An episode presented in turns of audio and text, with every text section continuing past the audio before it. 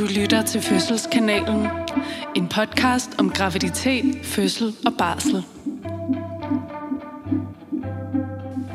Hej med dig. Hej med dig. Nu skal du jo høre en historie. En lille fødselshistorie. Ja, Ja. en meget fin en af slagsen, synes jeg. Hvad har du med til mig i dag? Det er, øh, hvis jeg skal komme med lidt øh, nøgleord, så er det en hjemmefødsel. Mhm. Der er også med et twist af ting, der ikke går helt som planlagt. Det er faktisk lang tid siden, vi har haft en hjemmefødsel. Ja, Ja. Nå, spændende, det. det glæder jeg mig til. ja. og der er meget sådan øh, god hjemmefødselsstemning her. Ej, hvor dejligt. Men øh, jeg tror bare, at jeg går i gang. Gør det. Kære Sigrid og Frederikke, det her er min fortælling om fødslen af min datter. Siden før jeg blev gravid, havde jeg læst og hørt om hjemmefødsler, og jeg var ret sikker på, at det var lige noget for mig. Jeg har aldrig følt, at jeg har været særlig god til at forstå min krop og dens signaler og reagere på dem. Derfor tænkte jeg, at jeg ville have det bedste samspil med min krop, hvis vi undgik at skulle ud af døren og i stedet forblev hjemme i kendte og rolige omgivelser. Desuden har jeg ikke den store fidus til hospitaler, og det vidste jeg, at min kæreste heller ikke havde. Da jeg så blev gravid, var jeg jo pludselig nødt til at indvige min kæreste i mine planer. Nå. Ja. Jeg havde et stort behov for, at der var en fælles indsats om at få vores datter til verden. Så selvom det var mig og min krop, der skulle gøre det hårde arbejde, så ville jeg gerne inddrage min kæreste mest muligt i fødslen og beslutningerne herom. Jeg kan huske, at jeg var ret nervøs for at fortælle ham, at jeg drømte om en hjemmefødsel. Jeg var jo selvfølgelig bange for, at han ville sige nej af den ene eller den anden grund, og jeg så måtte acceptere det. Jeg vidste godt, at der kunne være andre faktorer, der gjorde, at en hjemmefødsel ikke var mulig, som for eksempel komplikationer i graviditeten, men det virkede umiddelbart nemmere at acceptere, hvis bare min kæreste og jeg havde gjort, hvad vi kunne, for at det lykkes. Der må også bare være et eller andet omkring at være på bølgelængde i forhold til det, ikke også? Det kan jeg forestille mig, kan, kan føles ret vigtigt. Ja, Altså, at, øhm, at man ikke sådan... Netop, at det ikke skal være noget mellem dem, der gør, at det ikke bliver det, hun nu har gået og tænkt på, kunne være godt for hende, ikke? det tror jeg virkelig, du har ret i, og det, det er jo ikke sikkert, at man er det første gang, man snakker Nej, om noget, ikke. men, men måske er det en, i hvert fald en god grund til ligesom at blive ved med at snakke om tingene, hvis der er et eller andet, som man ser meget forskelligt på, mm. sådan så man kan gå ind til fødslen med sådan et fælles ståsted for, hvordan Ja. en god oplevelse vil være. Ikke? Jeg kan i hvert fald godt sætte mig ind i, at det kan være en sårbar situation, mm. og ligesom skulle, skulle indvige ham i, i hendes tanker omkring. Det kan jeg godt Fødslen. forstå. Også når det ikke er det, som sådan, de fleste gør. Ja, ja, lige præcis. Nå, lad os se, hvad der sker. Jeg vidste også godt, at det var lidt atypisk at vælge hjemmefødsel som førstegangsfødende, og jeg kunne egentlig godt forstå, hvis min kæreste ville være utryg ved tanken om, at noget eventuelt skulle gå galt hjemme i soveværelset. Så jeg havde alle argumenterne klar. Om færre indgreb, om the famous oxytocin flow, om hvor fedt det ville være for ham at være herre i eget hus under fødslen, og sikkert også noget om, at vi kunne lave toast undervejs, i stedet for at spise tavlig hospitalsmad. Jeg elsker toast af sådan den gode version, men det er ufattelig lækkert ja, med en det toast. kan noget. Da jeg endelig fik fortalt ham mit ønske, viste sig, at han var helt rolig og tryg ved ideen, bortset lige fra en enkelt ting. Vi bor i en gammel toværelses stuelejlighed, og han følte derfor, at vi ville komme til at dele fødslen med alle vores naboer. Det argument var svært at hamle op med. Jeg kunne ligesom ikke bare love, at jeg ville være helt stille under fødslen, så naboerne ikke kunne høre noget. Vi aftalte, at vi ikke ville afvise ideen helt endnu, men i stedet tale med jordmoren om det. Vi blev henvist til en hjemmefødselsjordmor, og i København er der en obligatorisk hjemmefødselscafé, man skal deltage i, hvis man gerne vil føde hjemme. Det er en seance på et par timer, hvor man sammen med en masse andre par får et oplæg fra to jordmødre. De fortæller alt det praktiske omkring hjemmefødsler, hvad der er fordele og ulemper, og der er efterfølgende mulighed for at stille spørgsmål. Fordi min kæreste godt vidste, at jeg rigtig gerne ville føde hjemme, og fordi der var nogle fordele, som gav rigtig god mening for os, besluttede vi os umiddelbart efter hjemmefødselscaféen for at gå med plan hjemmefødsel. Hvis det var muligt. Han havde det stadig helt forståeligt stramt med de tætboende naboer, men det var til at leve med. Det er meget sjovt, sådan jeg kan jo faktisk virkelig godt forstå det der med naboerne. Øhm, og samtidig så kan jeg også godt forstå, hvis man er helt ligeglad, altså fordi mm. at det er jo øh, en form for larm, der skal være plads til på en eller anden måde. Ikke? Så jeg kan egentlig godt forstå begge synspunkter, men det er som om, når man først har tænkt tanken, så er det jo lidt syret. Altså jeg tror også jeg selv, hvis, hvis nu at min kæreste havde sagt til mig, at han var bekymret for den her larm under fødslen, så kan jeg egentlig godt forstå, at det også kan være lidt svært at slippe tanken selv. Mm. Altså sådan, fordi man skal jo have mulighed for at give plads til de lyde, man nu engang har brug for. Ikke? Men jeg tror også, at man i scenariet får, øh, i hvert fald som tilskuer til en hjemmefødsel, får lidt sådan en følelse, du giver den bare gas. Ja, altså, altså som partner. Der kan det måske godt som den, der, der føder, være lidt grænseoverskridende, og der er i hvert fald jeg har hørt nogen, der sådan ligesom hmm, kan få sådan en følelse af, sådan, åh, det, det er lidt mærkeligt det her, hvad nu med, og sådan, det har jeg det faktisk lidt dårligt med, og mm. sådan nogle ting. Men jeg synes, når man står på sidelinjen, er det meget naturligt ligesom at opfordre øh, Ja. den fødende til bare at gøre det, der føles rart og naturligt. Fuldstændig. Jeg har også engang set et opslag på Instagram med nogen, der havde sat en seddel op i opgangen, hvor de ligesom havde sagt, øh, de næste par uger mm. går vi og venter på, at vi skal føde. Hvis I hører nogle lyde fra vores lejlighed, er det nok derfor. Det gjorde min søster faktisk. Gjorde din søster det? hjem. Ja, så hang der sådan en lille seddel, og så skrev folk sådan der, ej, held og lykke, hvor bliver Ej, det det spændende, hyggeligt. og sådan noget. Ja, Ja. det er selvfølgelig Vi rendte jo også rundt ude på hendes opgang, altså, fordi at der, der var lidt stillstand i fødslen på et tidspunkt, mm. Og jeg havde brug for, at hun fik nogle flere vejer, så sendte jeg hende ud og gå på trapper. Gik hun simpelthen op og ned fra, fra, øh, fra femte. Okay, det er virkelig en måde at Ah, hun inddrage. så sej. Ja, det er fandme sejt, altså. Ja, Det synes vi andre er Kæmpe hårdt, fighter. uden at have vejer. ja det er præcis. Okay, vildt nok. Nå. Det var ikke det, det handlede om. Men øh, der er andre, der har tænkt tanken om det der med naboer, når ja, man bor i er klart. Nå. Nu var det ligesom på plads, og så handlede det jo bare om at nyde graviditeten og komme til termin uden komplikationer, som gjorde, at vi ville blive frarådet en hjemmefødsel. Heldigvis havde jeg en nem og problemfri graviditet. Jeg var helt vildt plaget af halsbrand, men ellers havde både min datter og jeg det strålende hele vejen igennem. Jeg havde termin den 28. maj 2020, og i slutningen af februar afsluttede jeg min uddannelse. Jeg kom derfor på dagpenge med nedsat indsats, fordi jeg var så tæt på termin, at jeg ville komme til at gå hjemme de sidste tre måneder op til fødslen. Så jeg havde god tid til lange ture, at slappe af på sofaen og virkelig bare lytte til, hvad min krop havde brug for.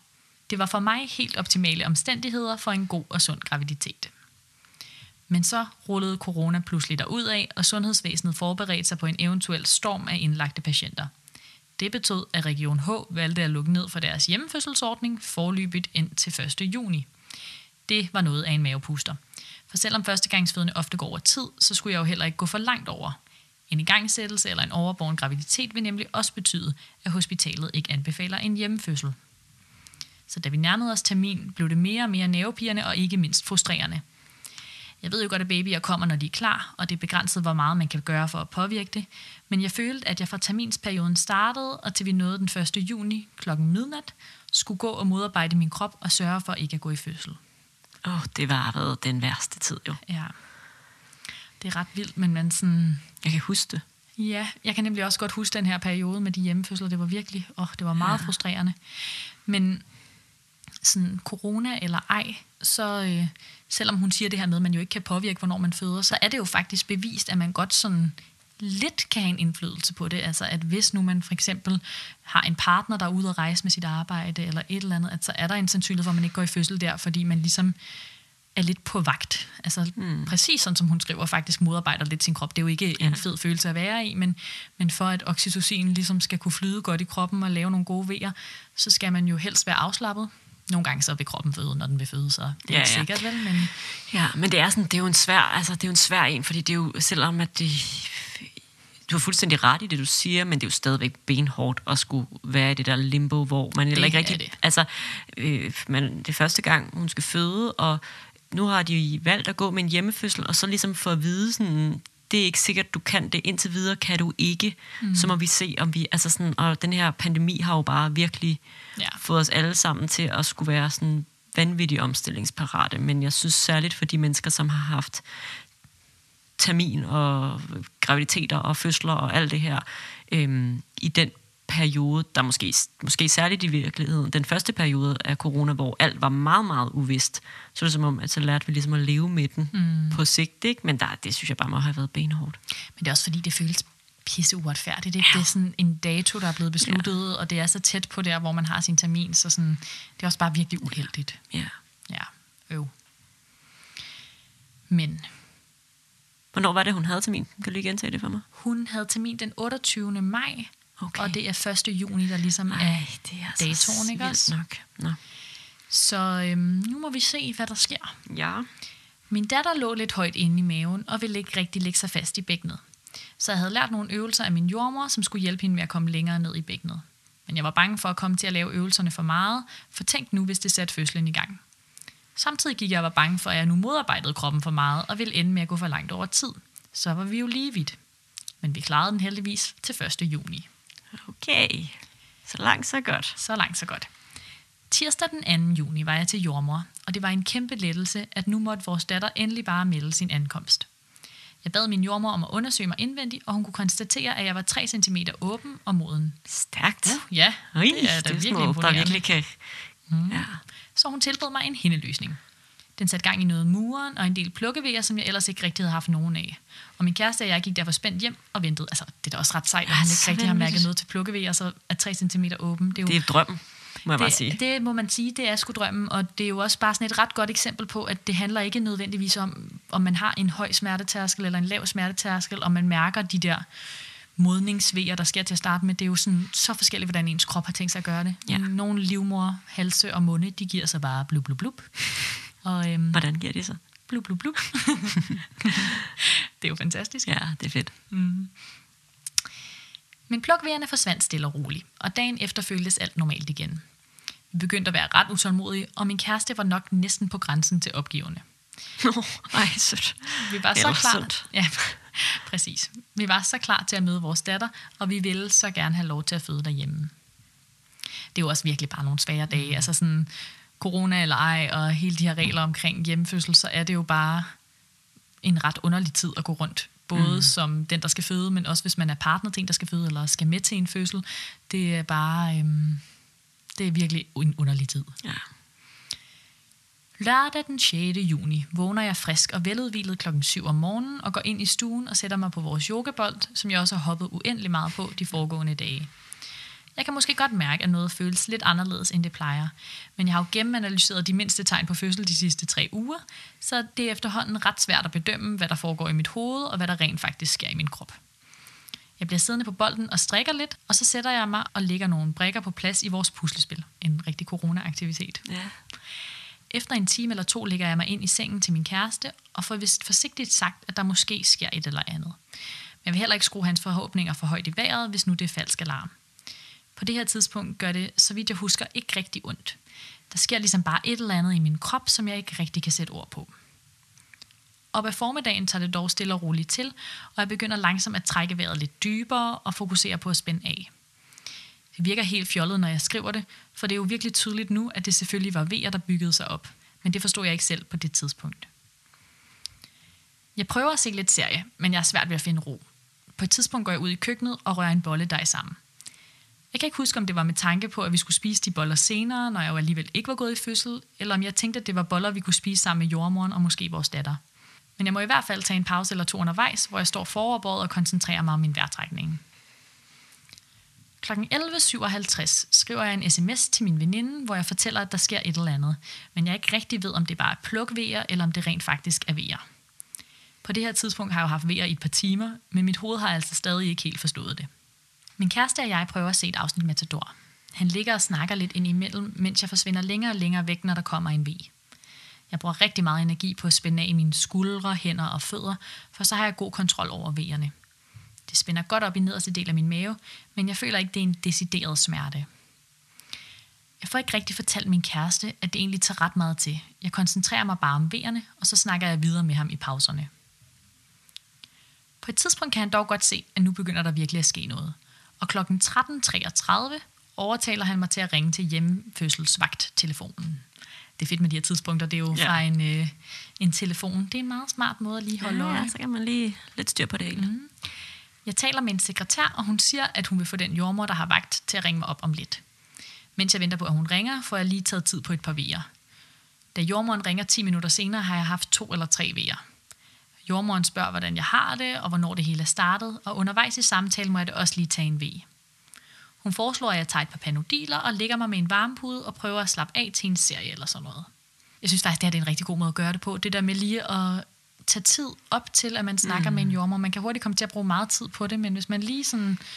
Det kan også være i 20 minutter eller en halv time, men det der med lige at sådan kort op til, at man skal snakke med nogen, når man ligesom ved, nu har jeg brug for at gøre status med en fagperson, så lige få et overblik der. Og så øhm, også det der med, at det er den, der føder, der faktisk snakker med jordmoren, for så Ja. ja. kan man ligesom fra vores side af fornemme, du har faktisk en V, mm. og så kan man fornemme, hvor lang tid der går, før der kommer en V igen, og også hvor lang tid den varer, og hvordan den fødende lyder. Og det, øhm, det, Det- kan det giver os ret meget. Det er Altså- nærmest det mest afslørende Ja. ja. i virkeligheden, ikke? Jo. Min kæreste får sendt mig ind på en madras i stuen, og han får pludselig travlt med at få dækket vores seng og gulvet ud til badeværelset af. Vi havde købt en rulle med sådan et malerafdækningstæppe, som vi de sidste to uger havde talt om, at vi skulle få klippet til, så det var klar til fødslen. Vi havde bare ikke fået taget os sammen til det. Ja. Så mens min kæreste render rundt med afdækning og gaffetape og også lige forklaret opvasken, ligger jeg på madrassen i stuen og begynder virkelig at kunne mærke vejerne. Kl. 14.11 skriver jeg til min mor og far, at nu er det vist ved at være, og at de vil høre fra mig på den anden side. Så her cirka fire timer efter min VR er startet, har jeg endelig forstået, at det betyder, at jeg snart føder. Yeah. Kl. 14.30 føler jeg, at vejerne bare vælter ind over mig, og jeg beder min kæreste om at ringe til vagttelefonen igen. Nu er jeg pludselig ikke i stand til selv at ringe, fordi der er så godt gang i vejerne.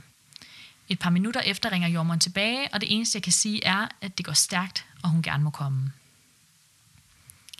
Jeg kan ikke ligge på madrassen mere. Jeg går ind i soveværelset mellem to vejer. Min kæreste render stadig rundt og ordner ting, og nu beder jeg ham om at komme ind til mig. Jeg stiller mig foroverbåret over vores seng og tager vejerne. Jeg presser også lidt med på nogle af dem, og jeg kan huske, at jeg er lidt bange for, om jeg overhovedet må presse med. Jeg tager min hånd ned til mit underliv og lægger ligesom lidt pres på, nærmest som om jeg prøver at holde det hele lidt tilbage, indtil jordmoren kommer. Det er ret intens på det her tidspunkt. Jeg har ikke timet vejerne, siden jeg talte med jordmoren første gang, men jeg husker det, som om de kommer med korte mellemrum nu.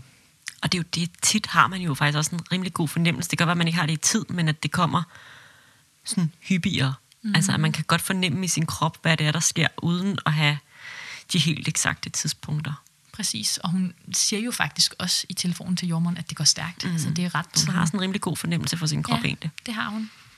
Lyder det til. Pludselig, mens jeg presser lidt med på en V, går mit vand. Jeg står stadig med hånden på mit underliv, så jeg får et chok, da det pludselig føles som om en ballon springer, og der fosser varmt vand ud mellem mine fingre.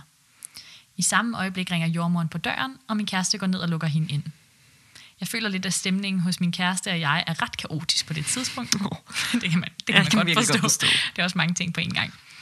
Men jordmoren kommer bare helt stille og roligt ind og får lagt en dæmper på det hele. Der er gået en halv time, siden jeg bad hende komme, og den halve time har føltes meget lang, fordi det har udviklet sig så hurtigt. Jeg har brug for, at der kommer en professionel og tjekker, at alt er okay. Så det er simpelthen så dejligt, at hun bare træder ind ad døren og lynhurtigt får os til at slappe af. Og det er jo virkelig sådan et godt eksempel på, at det er så overvældende, når man ikke har været i den her situation før, at der er vejer, og lige pludselig går vandet. Også samtidig med, at der kommer et fremmed menneske ind i ens lejlighed. Men som jordmor, så er det jo noget, man har prøvet rigtig mange gange, så man er jo helt rolig, når man kommer mm. til en førstegangsfødende, hvor vandet lige er gået, selvom hun har kraftige vejer og så videre. Ikke? Ja. Så øhm, det er godt, at det kan smitte lidt. Min kæreste finder en opvaskebalje frem og stiller den under mig, og jeg tænker, at han skulle da ikke skal tænke på, om vores skidegulv bliver vådt. Jeg har vejer om, der kommer vandskade i kælderen, så er jeg ligeglad nu. Men det er Ja. faktisk meget rart, for så kan jeg selv følge med i, hvor meget vand, der siver ud af mig. Det føles nemlig som ret meget, men jeg kan jo se, at det er det ikke. Det er lidt betryggende.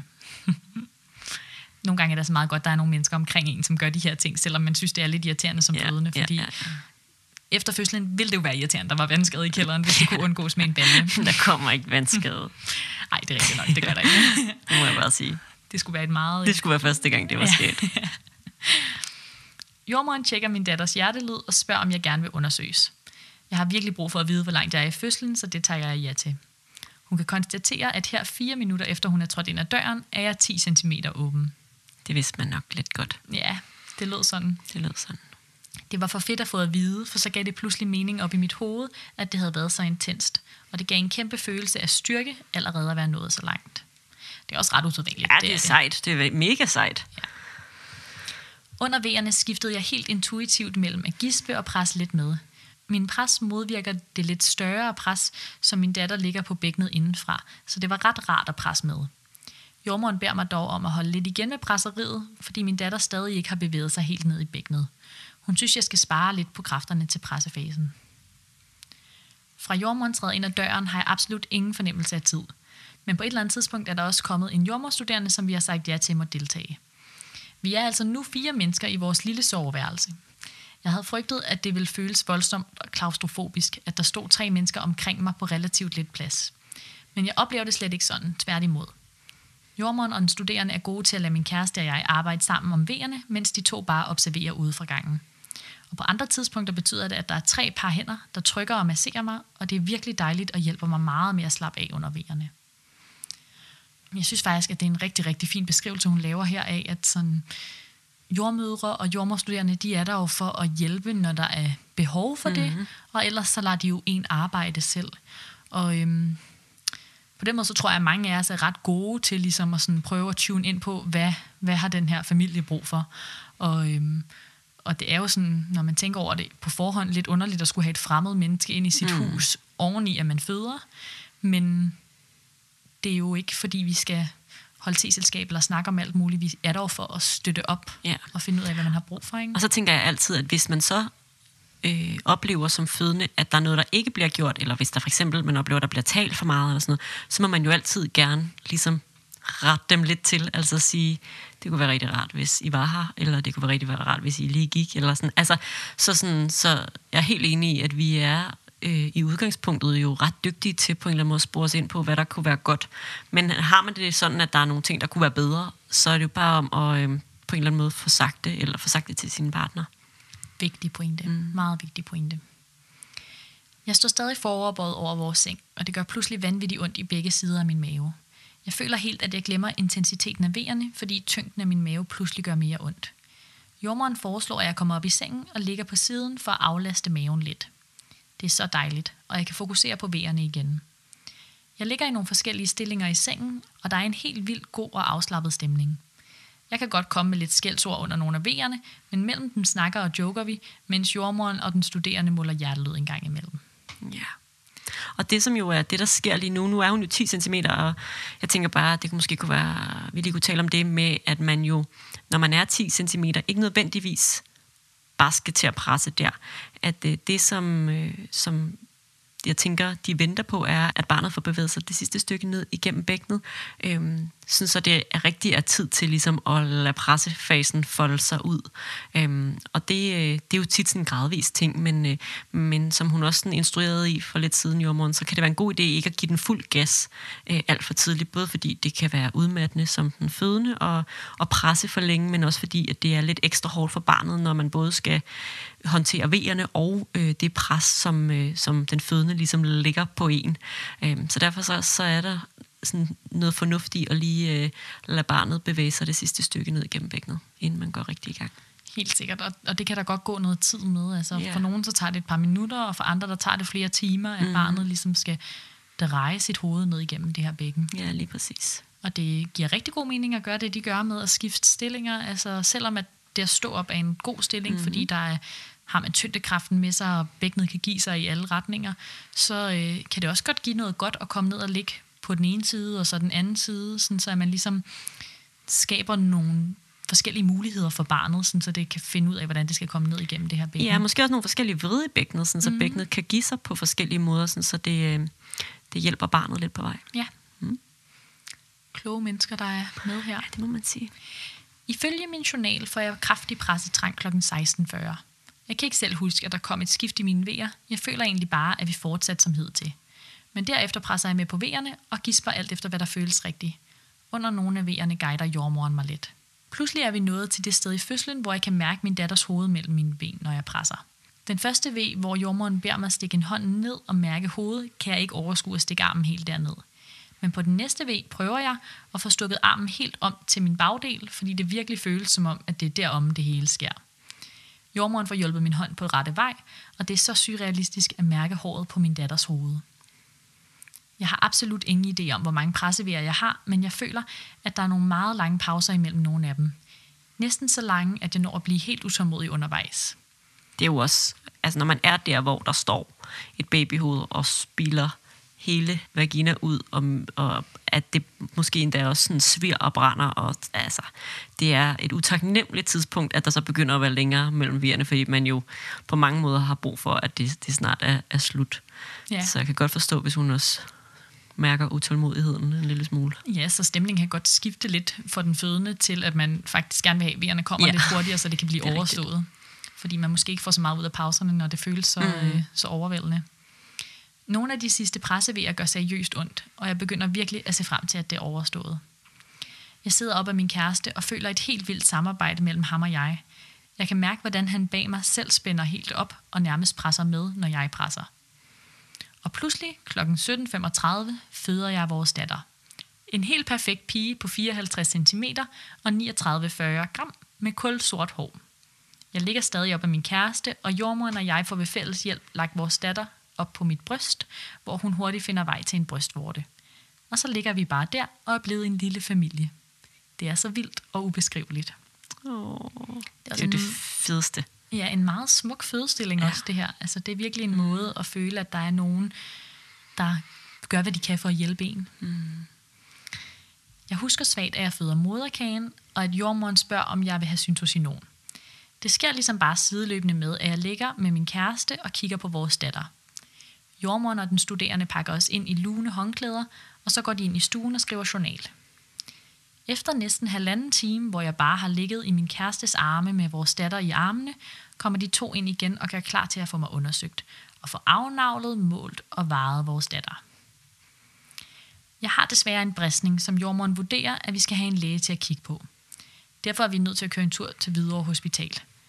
Det er ikke en slem bristning, der er intet dramatisk over det. Hun vil bare gerne være sikker på, at det bliver syet ordentligt sammen, fordi der er lidt muskel involveret.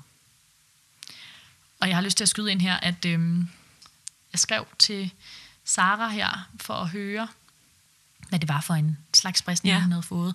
Og det var en, en grad 2 bristning, så det er egentlig en ukompliceret bristning. Det er musklerne omkring vagina, der er gået, Ja. men nu, altså, den er ukompliceret på den måde, at vi ikke forventer, at man får nogle gener bagefter, når den er blevet syet. Ja, på den måde, at der ligesom ikke er noget sådan øh, af rektum involveret. Lige præcis. Det er en helt normal bristning, men en helt normal bristning kan jo også være kompliceret og syg.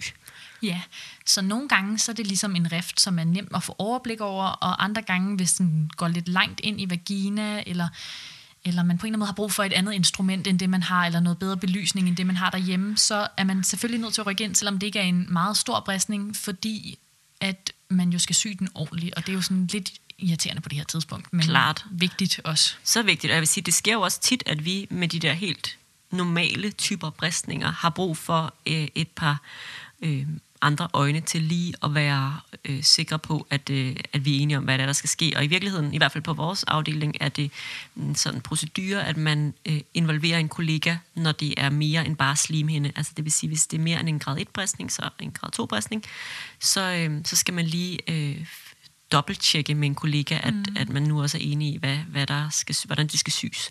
Og det er jo ikke på samme måde en mulighed ved en hjemmefødsel.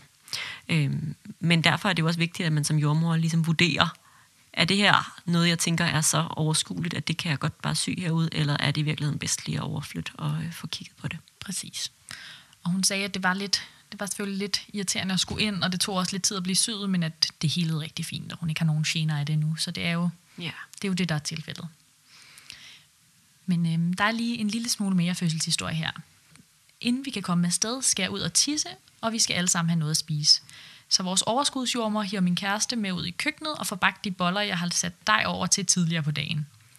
I mellemtiden bliver jeg hjulpet ud på toilettet og i tøjet af den studerende, og så sætter vi os alle fem ind i stuen og spiser nybagte boller med tandsmør og ost. Nå, hvor lækkert. Det er helt surrealistisk at tænke tilbage på, at så stod min kæreste lige ude i vores køkken og bagte boller med vores jordmor ovenpå en helt fantastisk og ukompliceret fødsel inde i soveværelset i vores lille lejlighed. Og det er jo virkelig også et godt billede, synes jeg, på en hjemmefødsel, fordi Ja, det er jo det er det, der er så syret, hvor sindssygt og anderledes det, der er sket er, og samtidig fuldstændig normalt. Mm. Altså, det er jo normalt at føde børn, så det der med at gøre det i ens eget hjem, det er på en eller anden måde sådan lidt fedt. Ja, yeah.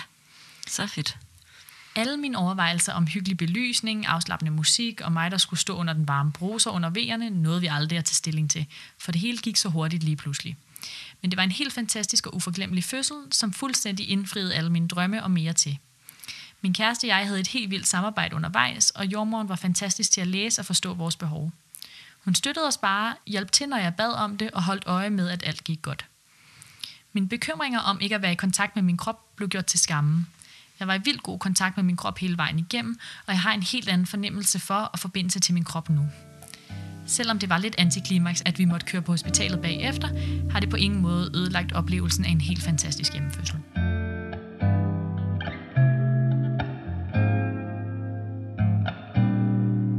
Jeg tænker også, der var noget fint i den måde, de gjorde det på, med sådan at vurdere, at det skal syes inde på hospitalet, men nu kan vi godt, der er ikke noget, der haster, der er ikke noget, der er akut, vi kan sagtens lige afslutte denne her gode oplevelse, og de har haft mulighed for at ligge der hud mod hud med baby i øh, nogle timer, og sådan, det tænker jeg også har været altså med til at give sådan en dejlig, rolig følelse af hjemmefødsel, og så er hele sådan suturering af bristning og overflyttelse til hospitalet ligesom sådan lidt en separat ting fra det. Mm. Helt sikkert. Og det, er jo, det bliver jo sådan lidt mere sådan en medicinsk problematik, der skal ordnes, og så må Ja. man lige køre ind på hospitalet og få det fikset, og det er selvfølgelig irriterende, og hvis man kunne undgå det, så ville det da være en drømmescenarie, men øhm, når nu man ikke selv kan bestemme det, så øh, er det jo bare rigtig dejligt, at hele fødslen, og det man ligesom sådan skal igennem med V-arbejde, og øhm, at det ligesom kan mm. foregå derhjemme i så Ja. gode omgivelser. Helt klart. Ja. Jeg synes, det var en rigtig dejlig historie. Den er slut. Den er simpelthen slut. Ja, den var så fin. Det var en virkelig dejlig historie. Det, øh, den sætter vi pris på, Mhm. øh, at de havde lyst til at dele med os. Ja. Så smukt. Simpelthen. Man får, øh, man får helt lyst til at være med til en hjemmefødsel igen snart. Ja, Det er skønt. det har jeg jo lige været. Ja, Det er en anden historie. det er en anden historie. Jeg er lidt misundelig. Det, øhm, det lyder også rigtig dejligt. Ja. Men jeg tænker, det var det for i dag. Og så, øh, og så lyttes vi ved en anden god gang.